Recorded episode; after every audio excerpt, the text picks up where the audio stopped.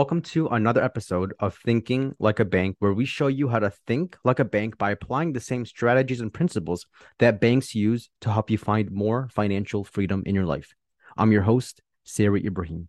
Today I'm interviewing Karen Rands. Karen is a venture catalyst, a compassionate capitalist, economist, investor, and entrepreneur.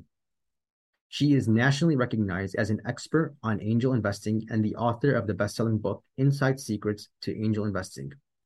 Karen is a leader and advocate for the compassionate capitalist movement. She believes entrepreneurism is the greatest source for wealth creation. She says you don't have to be a successful entrepreneur to create generational wealth if you can learn how to invest in those companies that have the potential to be the next big thing. Karen managed a traditional angel investor network in Atlanta, Georgia for many years until the Jobs Act of 2012 created an opportunity to disrupt the status quo for connecting entrepreneurs and investors. Karen offers capital strategy, preparation, and investor relation services for entrepreneurs seeking financing based on the new regulations for crowd finance through her firm, Kugarand Capital Holdings LLC. Karen provides education and due diligence services to a new generation of private investors in her national network of angel investors. Karen Rands, welcome to our podcast. Thank you so much. I'm so excited to be here, be back with you again doing a podcast. This is great. Yeah, yeah, thank you. Yeah, and for the audience, the audience knows I was on your podcast, I think like a year and a half, two years ago. So thanks for having me on your podcast. It was nice meeting you and getting to know your brand. Um, and that's what I want to talk about today, a little bit more what you're doing. So can you tell us more about your background and what you do? I came out of the corporate world working for a big tech company uh, shepherding new innovation through the company to you know for the company to basically embrace and uh, help go to market. And uh, through that i got i discovered the world of private capital for businesses. And on one end it was sort of like we would provide resources and services to help validate the company's technologies that were our clients with the idea they would go out and get venture capital and then come back and spend it with IBM. Uh, when I left IBM at a, a very opportune time of January of 2000, and if you know what was going on in that in the market at that time, you know, it was the really kind of like the the beginning to the end. It was like right the peak of the dot com bomb. Mm-hmm but uh, me, myself, and I in my little bubble of IBM had, oh, you know, had no idea that was happening. So I left to go help one of my clients that had amazing technology go to market and bring, uh, you know, and get capital. And uh, discovered the world of angel investing in that process when I was in the corporate world, as probably some of your your listeners are be never heard of angel investing. I'd heard of venture capital, but I'd never heard of angel investing. I now call it the the best kept secret, uh, how the rich get richer. Yeah. Right. Uh, so, um, and discovered a couple of fundamental rules of what makes a good investment along with that particular experience, because mm-hmm. this guy didn't have those those attributes, and so called experience and attitude. Uh, as you know, the product was great, but you know and so, it, so as I said, I discovered angel investing. I found this group, the Network of Business Angels and Investors. The founder of that group was looking to phase himself out and kind of retire. So he started mentoring me to take over that organization, which I did in about 2006 timeframe. Rebuilt it to be one of the most active in the Southeast and the top 50 in the country, and uh, up until the Great Recession and then uh, the particular business model that we have for that angel investor just couldn't sustain mm-hmm. through that and uh, i i pivoted towards the new world order of direct public offerings what most people refer to as crowdfunding yeah. and helping uh, really focusing and with my book inside secrets to angel investing helping people that have heard of angel investing have like this idea of can i get into a private company or what is this crowdfunding stuff to figure out would they should they could uh, be an angel mm-hmm. investor be an investor in uh, entrepreneurs and created the compassionate capitalist movement as a a real emphasis a passion to get more money into the marketplace for entrepreneur endeavors to bring innovation to the market create jobs and create wealth for all those involved you mentioned a lot of really interesting things. I want to kind of like go back a little bit. So Um, you mentioned like angel investing or being an angel investor, um, and then venture capital. So, do you mind sharing with us, like for those who don't know, what first, what is what is an angel investor? So it's it's I can put it within the context of uh, against venture capital uh-huh. because most people have heard of venture capital. So venture capital is really when there's high net worth individuals or institutional money that have put their money into a fund and it has a management team that analyzes the deals and invests in the deals and they and they and it does all the investments so venture capitalists are investing other people's money and then not much different than like a hedge fund or something yeah. like that but in this case it's into private companies that have huge upside potential you know buying wholesale selling retail you know before they go public or get bought mm-hmm. so angel investors the traditional angel investor fits in that gap bef- where you can't go to the bank or you're not yeah. big enough or far enough, far enough along with venture capital because typically venture capital have large amounts of money under management and therefore they make larger investments because they don't want to manage you know a hundred two hundred thousand dollar investments it's yeah. much better to have 10 two million dollar investments right and so they um so so that's their place whereas angel investors t- typically the traditional will invest between 25 and 50 thousand dollars in a single deal and then over time build a portfolio of you know 10 15 20 companies that are phasing in and out as they go through that if they're building a, port, a diversified portfolio of those and so the biggest thing is that they're writing checks out of their own checking account so it's yeah. much more personal when it's angel investors uh, and you know, most the traditional definition of an angel investor is somebody that's an accredited investor, mm-hmm. meaning that they have a certain level of of wealth and accumulation of assets that qualify them for that, uh-huh. and uh, they they and I can you know share that stuff, but it's you know basically it's it's enough to be where the government feels like they they're smart enough and savvy enough business wise to recognize the risk, the inherent risk of a private company investment, and then you now you have this kind of muddied water, if you will, because the world of crowdfunding or direct public offerings allows people to become an angel investor or you know be an investor in private companies without that level of income. They just have to have a certain amount of discretionary income, and there's certain limits on how much they can invest if they can't prove that they're an accredited investor. Gotcha. And then as far as crowdfunding, it's not only that they don't have to be accredited, but also the investment amounts are much less. They don't have to put twenty five or fifty thousand dollars. I think you can even do like some investments as little as like a hundred or five hundred dollars into For some sure. crowdfunding. Yep.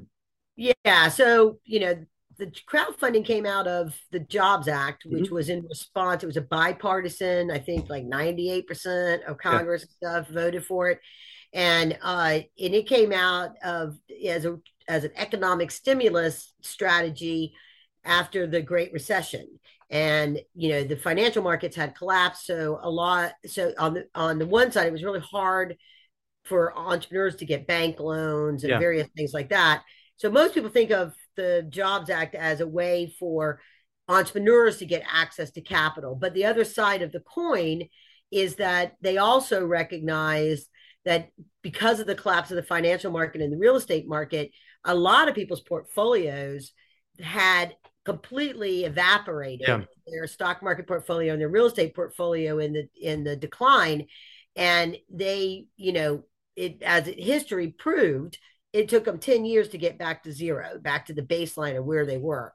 And so um, what they saw was that with reward based crowdfunding, there was a lot of technology that we take for granted today that came to market under reward based, where people gave them money in exchange yeah. for products for rewards, right? So you had um, like uh, the original smartwatches, drones, 3D printers, you know, VR headsets, you know, all these things even the fidget widgets. They all came to market with people doing for products. So when those companies went on and raised tens of millions of capital from venture capitalists sold those companies those people that put in $500 let's say or $50,000 whatever the case might be because of the way they structured their mm-hmm. reward base they received no benefit when that company went on you know on a return on investment. So right the government in you know i guess because they actually listened to a lot of the people in the marketplace mm-hmm. they realized that they needed to make it friendly for people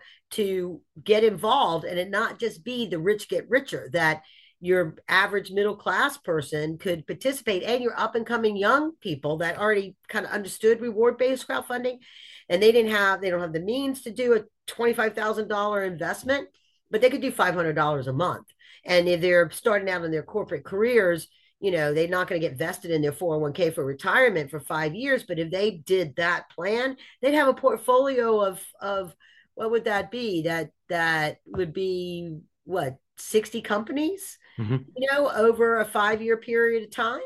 And, you know, you just basic math, even if you're bad at it, you know, use the basic math, they're going to make a lot more than they would have in the money, the whatever, the 30,000 they would have put in their 401k during that time. Of course. Yeah. Yeah. Yeah. The 401k is going to have fees. And plus, I mean, how much could you really do in like index funds and mutual funds? um, you're not going to like multiply your money by like 10 times over five years. You could by investing into privately held companies. That is that is a possibility, right? Yeah, yeah. That's I mean the reason why people invest in in entrepreneurs and what people are figuring out. It is the highest rate of return. Yeah. On average, about four times what you get from stock market and real estate market when you're you know look at it over a, of a annualized 10 year period of time Mm-hmm. I think one of like the biggest disadvantages, right, to pro- to investing in privately held companies is probably the lack of liquidity.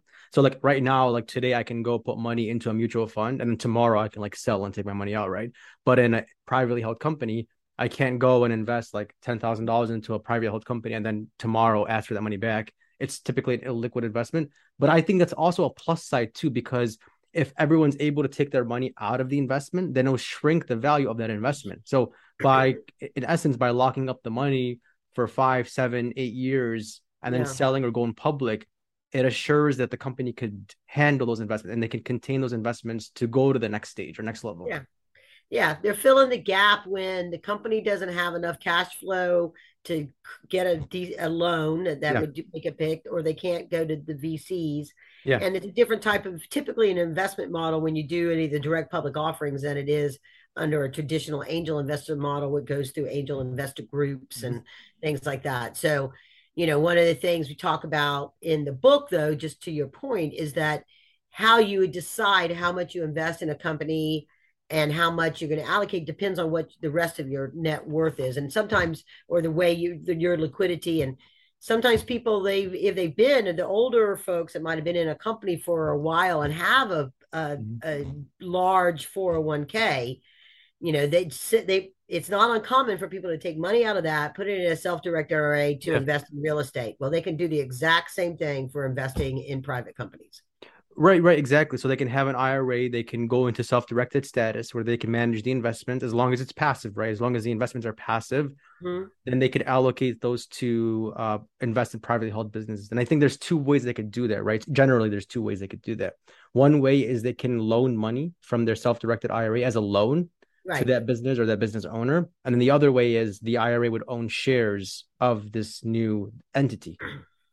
Exactly, exactly, and it's why you know i compare it and and trying to when you're bringing new investors into the marketplace and it's it's a completely different kind of beast to invest in a private company yes. than what they would have experienced in a public company the transparency issues yeah and then within real estate in that real estate is very um, objective. It's very yeah. kind of like, you know, here's a checklist of what creates the value. And it's not as tangible in a private company, depending on where they are in their stage. Yeah. So it's a it's another asset class, but you use those same skill sets if you're a, a, a savvy public market, a public investor yeah. that you know runs your own portfolio on an e-trade or something or you have um, you know real estate holdings is a very similar process and mental process that you go through where you're you're looking at like if your if your structure is such that I you know I don't want it to sit for 10 years kind of yeah. like I like compare it to real estate if you're gonna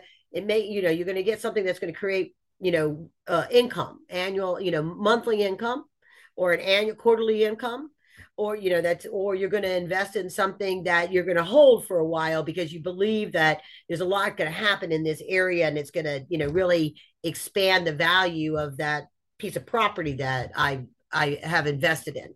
And, you know, whatever the case may be, or, you know, like flips. A lot yeah. of people get started in real estate doing flips. Well, all of that kind of uh, money strategy or outcomes are available in the private um, uh, equity market for investing in entrepreneurs once you understand the way folks like you, the lender. I have a chapter in the book that's called "When is an investor like a yeah. bank," and it goes through some of those ways that a lot of times people will get started when they're uncomfortable with the idea of their money being locked up for 10 years. Yeah. And so I like to, you know, compare it it's not gambling, but you know, if you think about one of the strategies people have when they're playing the tables in Vegas or something, is that they like to get their money back. You know, they get a win and then they try to let it ride on the house, right? Yeah. And so that's the way you can do when you start in some of these more liquid ways to be able to you know build a portfolio that's specifically dedicated to investing in in entrepreneur endeavors yeah, I love it. Yeah, definitely. So let's just say, for example, right now I was in the process of like looking for um, a, a, private company to invest in. What are some key things you'd want me to understand before I get into this investment? First, you have to have a personal decision of how much and how you're going to invest based on your liquidity and risk tolerance. Uh-huh. So you need to know like some people will get started execs and companies and stuff and they'll just take their their core their bonuses that they yeah. get and they'll put that in and they know they kind of have a prediction of that sometimes people will accumulate some money or they'll just get you know they'll just cut back if they're going to do the 500 a month kind of a thing so you figure out how much because you want to have a strategy that allows you over a period of five years to invest in really 10 mm-hmm. companies at least yeah. 10 companies if you're doing larger investments smaller investments you know more companies right and so you know you figure that out and that sometimes will dictate the type of company that you invest in mm-hmm. you know because if you're going to spread out and you say you've got access you think you'll have access over the next five years to $30000 that you might want to put in this well you know some people that's one investment other people that might be 10 $3000 investments yeah. right so then if you're only making a $3000 investment then that's immediately going to dictate the type of company that you that you're going to be investing in right? And so you have to so you got to figure that out. And then you figure out what do you know?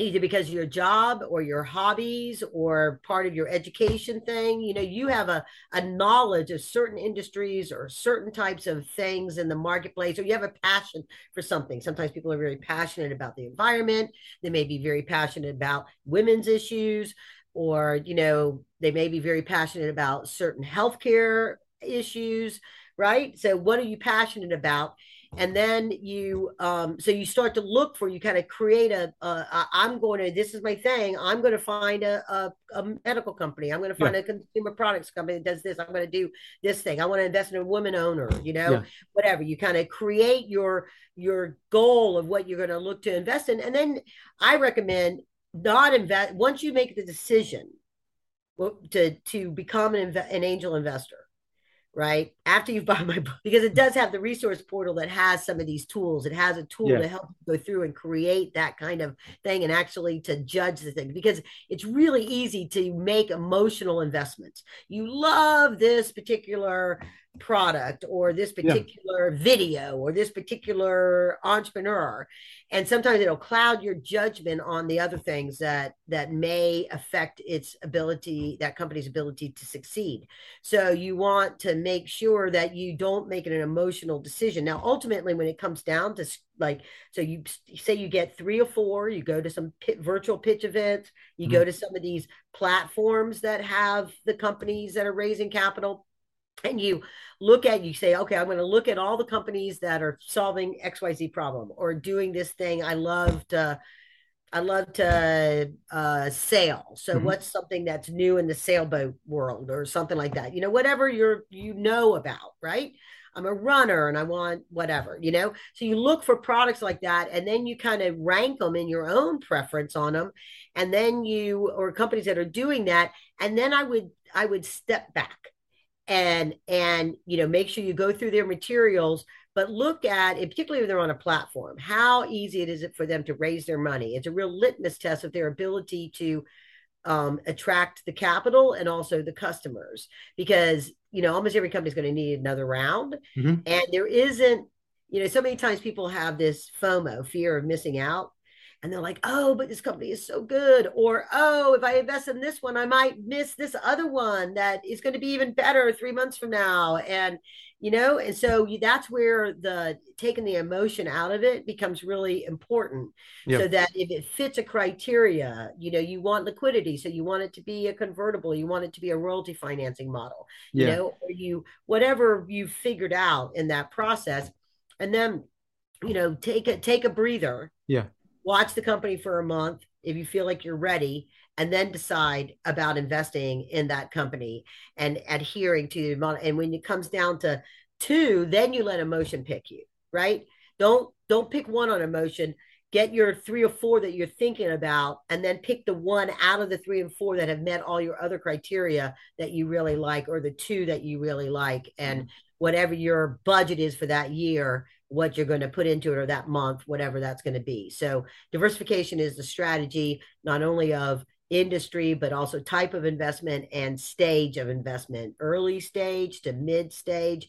And now you get opportunities to go into some of these companies that have millions of dollars in revenue that are raising money, money under a Reg A plus. Mm-hmm. And you can really look at their track record and what they're going to do. So it's significantly less risky than somebody that might only have $100,000 in revenue, let's say.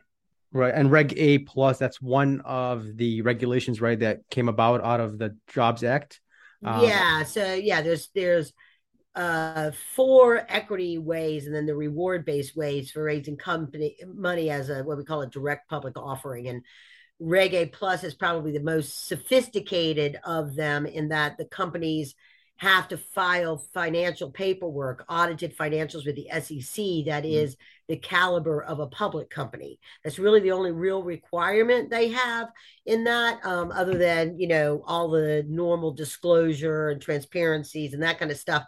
But uh, they, um, and so that is one thing because you know the financial history is going to be valid. I recommend when I work with investors and with companies that are in that kind of a strategy, you need to make sure that they've got some of the other pieces and parts that you would see of a company. So there's, you know, industry reports and competitive analysis and, you know, uh, a legal review to make sure that they, there's not some lurking lawsuit in the side. Yeah. And and a, a, regular besides that kind of an accounting review yeah they have been paying payroll taxes. And you know some of those things that could derail your investment if they haven't done the work to really show how clean they are and how prepared they are for your capital on that on that side of the equation. That's a the piece. And then you got uh 506c yeah. which is a trigger out of the traditional reg d 506 they put it into a B and a C now. Oh, I should say a Reg A plus. They can raise money on a national basis, accredited and unaccredited. Usually, the unaccrediteds go into their uh, a special purpose LLC, so that they vote as one block instead of having lots of little votes, and uh, and they can raise up to seventy five million dollars. Yeah, okay. Okay, a five hundred oh six C they have the investors have to prove that they're an accredited investor and there's a couple of ways that they do that they it's uh submit like you would for getting financing on a house here's yeah. your your tax returns and you know your assets right um, or you can get a uh, a balance a balance sheet the ones that most painful that most investors traditional investors have heartburn with is disclosing all of their assets. They don't like that. And so you can get your accountant or your financial planner or your lawyer yeah. to write a letter that says you're an accredited investor and because they're licensed they have to write right, their license so, number on that form. So that's a way to show that you're an accredited investor. And they can raise unlimited amounts from just accredited investors on that. And then but you can only do that you can't flip back and do a 506b which is your traditional private placement memorandum that goes through traditional angel investors.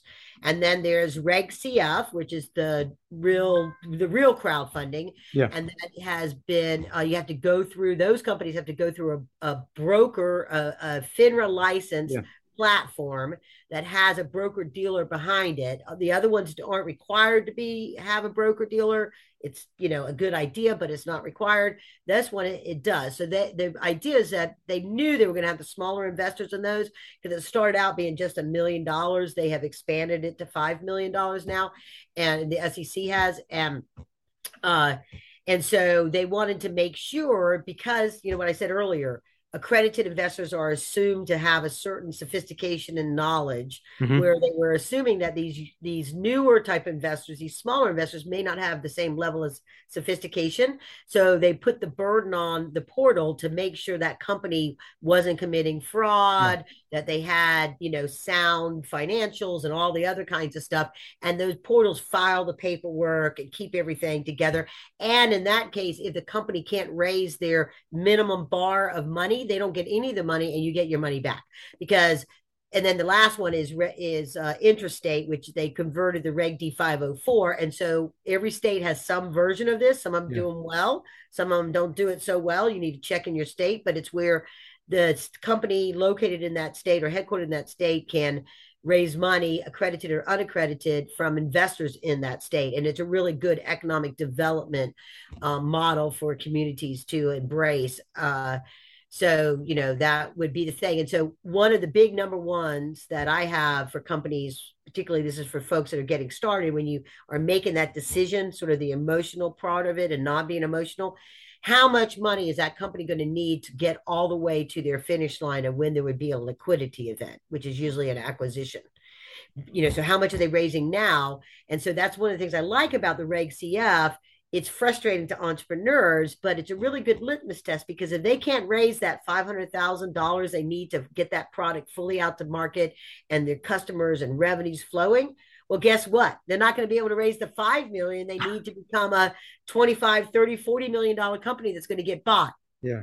Right. And so they, it, there's a, it's a test on that. And then the reward base, other investors, the ones that aren't afraid of crowdfunding investors, particularly on the West Coast. They love reward based crowdfunding and even Reg CF because they see it as a uh, a risk mitigation because that shows that that company knows how to talk about their offering, talk about their product, and and get interest and convert that interest to either into customers or into investors. And so to them that is a great litmus test on whether they can come in and and have the money that they're going to put in on top of that you know be per, used properly for accelerating the growth of the company. And then as far as litmus test let's just say for example you you you have a startup you needed five hundred thousand dollars just to get the ball rolling with the company, like just to do the initial initial steps of the company. What is, I guess, the smallest way to do that from a regulatory perspective in a way where no regulations are needed? Or um, does that make sense? Like you don't need, to, there aren't any legal requirements, like the the least amount of the most amount of capital you can raise before you get to those stages where you have to go through those compliant matters. Well, the probably interstate. Okay, okay because with interstate, there's at least in Georgia, I can say I can speak to Georgia specifically, but there's like one piece of paperwork that you file with the state. And then you still need to have an offering memorandum, but you can that's where it really works well for uh like to like okay, so say you're a restaurant owner or you're yeah. some small business owner and you, you know, want to franchise your concept. Well, and it's going to take $2 million. Yeah. Mm-hmm. Okay. To do that well, you can go to your customers. Yeah. You can go to the chamber. You can go to the people in your church or your synagogue. Yeah. Right. You can go to any community that you have, your alumni association, yeah. mm-hmm. your sorority or fraternity that you are a part of. And you can, in in that case, if they're in that state, right, and you can solicit to them to bring the money in and you need to you know you need to be transparent and truthful yeah. because if you lie then you know eventually you're going to get caught and you're going to you know go to jail for fraud but you know you have to do that but they don't there's really not a lot of oversight on that as right. long as you're you know in the lanes you're operating in the lanes and the thing about a direct public offering okay mm. all that stuff that means you can advertise it to people you can send emails out you could put it up just like you see on Facebook with GoFundMe. Now, I don't recommend raising capital on, on Facebook, but you know, you can you know create a momentum. You could buy a list of all of the high net worth people in a certain zip code yeah. in your community and invite them to a seminar that you're having at your restaurant or like whatever it is or at the chamber. You know you could there's all kinds of ways that you can reach out to targeted investors in your mm-hmm. community to because that would have it they may not be sophisticated angel investors so the whole approach is different because you're talking about the economic impact. Oh if i launch i have three of these whatever locations. If i create this franchise i'm going to have the headquarters here i'm going to have my it here i'm going to have my trading here i'm going to create 30 jobs in the first year. And in the, by five years i'm going to have 100 new jobs of well-paying in this community. And you're going to have the additional tax revenue from me being this bigger company that's not just these three restaurants or whatever these yeah. hair salons or something you know? You're going to have this. And so that becomes something where the local leaders in the marketplace go oh i i like that. We want you to create those jobs in our community. We'll help you raise that capital. We'll help you we'll host your event you know that kind of a thing. So to me that's like the it's probably one the best kept secrets on this stuff. I mean in the state of georgia it was came out before the jobs act. So beginning of 2012 uh, i uh, georgia and kansas were the first ones to do interstate. I think there might only be it could maybe 30 companies that have raised money under that here oh, wow right? It's just it's just it's just it wasn't well advertised. I mean the government isn't very good at you know they're not marketing right? So you know mm-hmm. it word of mouth and you know and there were some people early on but the rest of the crowdfunding stuff wasn't going yet. So it kind of got lost in the shuffle and then you know um, I have one lawyer I work with here who's got it down to a science. Now she probably has 30 companies she's helped do that. I should go back and check with her because yeah. she really knows how to put it out there and get it to within uh, the network uh, broker dealer. So to get it or a licensed person. So she's also able to get it out there. But there's um, that's really the to me the easiest way and the least complicated way particularly if you're a local business you manufacture offshore and now because of supply chain issues and tariffs and all this kind of stuff yeah. you're trying to figure out how to bring it back in and so you're going to buy a building you know which you can get an sba loan yeah. for you you you already got revenues but you need to hire up people to run that manufacturing or you're going to do some robotics and you need IT people. Yeah. You know, you need additional sales people maybe. You're expanding in different channels. Well, that's a great hybrid for local investors and the banking community to support that business because it's going to have such a strong impact on that community when they are able to bring that manufacturing offshore and back into their community.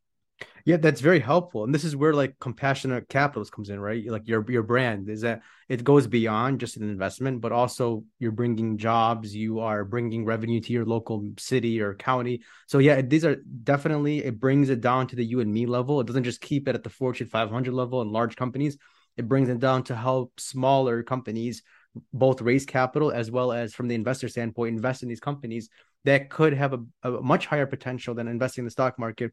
Karen, I want to ask you: Is there like uh, an exchange that people can go to to see like a list of companies that are raising capital and they could review their offerings on like a, a single platform? Does that exist? No, there is not a single platform. There's probably a hundred platforms, uh-huh, right? Okay. So you know, I mean, there's ones like the Seed Seed Invest is probably one of the most famous for Reg CF, and I think they do 506C. Um, you know, some places like, and then there's Micro Invest that does the Reg CF and the things, but they also do a unique thing where, and I've had some of my investors um, will say, hey, you know, they they do the early stage, yeah. but then they'll go to a later stage that's almost public, right? Yeah. So you know it's going to they're they've they haven't yet filed their paperwork but people that are in the company can sell some of their stock privately because they've held it more than two years and then they can put it out or when companies are doing reg a plus you can put out a put it, the current investors are able to sell their stocks on these exchanges and um and then you know participate in what and so when an investor gets in on that with on like in a micro invest they have the ability it's not going to be your 2 3x the number but you're going to go into it as a public stock that you have bought at a discount so you may get a 10% bump or a 20% bump on that, you know, but you're still getting it before it has it where you're in the frenzy of a new IPO and, and the stock rises really fast and then it falls, right? and if your timing on that, you know, is such, you still got it before those people got it, right? Yeah, so you yeah. still got a better deal on it. So, and you know, so that's that's one of those things. So you have to look around. Sometimes there's ones that are specific to types of companies. Um, you know, look at their success rate of raising capital for companies as any of these portals. Um, oh, I was going to say Florida, for example, they did a thing and reason why florida has so much angel investor activity compared to like georgia and anywhere else in the southeast that people don't really think of florida as being a hotbed because there's not one place like at silicon valley it's like spread out all over the state yeah. and uh, they had they the government the state government many years ago started this nexus Florida Nexus or Nexus Florida thing that was every deal that the angel investor groups were um, in uh, investing in, they would put it up on this portal. And that way, anybody around the state could then go in and co invest in that. And you had, you know, your snowbirds coming down from the north, from the, you know, the north in the winter times, and they would, you know, participate in those deals as well while they were down there. And then that has since the government, in its infinite wisdom, pulled the funding on that. Um, but it got picked up by a uh, venture capital firm that runs it now. So I think that they might have changed the name, but it's it's still down there. So there are some of those, and some of the states that recognize it as a an economic opportunity. I think Indiana might have something like that. Ohio might have something like that. So some of the states will will do that, or some of the universities might, you know, have a listing. You know, you can find them in your state if they're if it exists. If you want to look at the ones that are in your state. And what are the best resources for people to learn more about either raising capital as business owners or investing into privately held businesses? Well, I would say listen to the Compassionate Capitalist show, my podcast, because that's what we talk about is best practices for scaling a company and uh, and for investing in those companies to ensure you know you can get to an exit and produce the return on that. I also have a, a an email series of videos that is uh, called the Compassionate Capitalist Coffee Break. It's just a little snippet of information where I answer questions that entrepreneurs have given me in about a one to two minute video about raising capital and investing sometimes you know how do you find the value proposition things like that and then um, you know of course my book inside secrets to angel investing is a primer of how to get started as an angel investor i've had a lot of entrepreneurs read it to learn how investors think and learn kind of the best practices since this i'm telling investors this is the best practices for you to decide yes or no on companies and these are the kind of questions you're going to want to have asked and these are the kind of this is where you find companies things like that. And so sometimes entrepreneur, entrepreneurs want that kind of information too although it isn't written to that as an audience. And um, beyond, beyond that i would say um, there's a lot oh, there's an organization called 10 capital T-E-N, which is run by Hall Martin. He puts out really excellent podcasts and um, and has a real good library of content. That's a it's a mixture of angel investor and entrepreneur. So it's it's really an angel investor network, but he showcases entrepreneurs to his network, and he puts that out on a regular basis. The Kauffman Foundation has some information up on their website. They mostly provide it to traditional angel groups, but they've started providing some to regular folks that you know are not part of an angel investor group um, to to you know move that ball forward. Um, a lot of the panels, there's organization. There's an organization called TIE. That's it used to be the I think officially it's the the Indus Entrepreneur Network, but now they kind of go by innovation because they're not just Asian Indians anymore. It's really a very diverse mm-hmm. organization, and they do workshops um, on the TiE Global. I mean, it's amazing the workshops that they do on everything from figuring out valuation, hiring, building a board, uh, how to prepare for exits.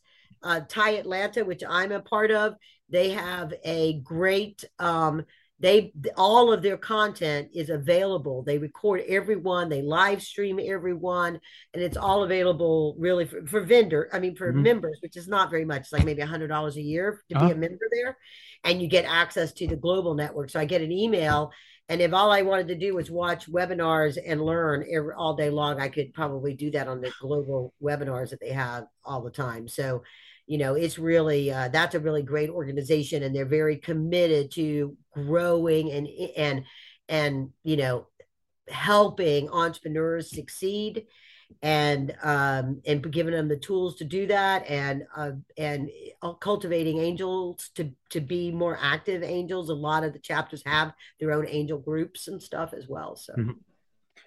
well it was a pleasure interviewing Karen. i i really enjoyed our conversation and having you on the podcast uh, I'll add in all the links you mentioned. I'll add in your website, KarenRands.co, in the show notes below. So that way listeners can just click. I'll also add your LinkedIn profile. It was a pleasure interviewing you, and I'm looking forward to having you back on the podcast.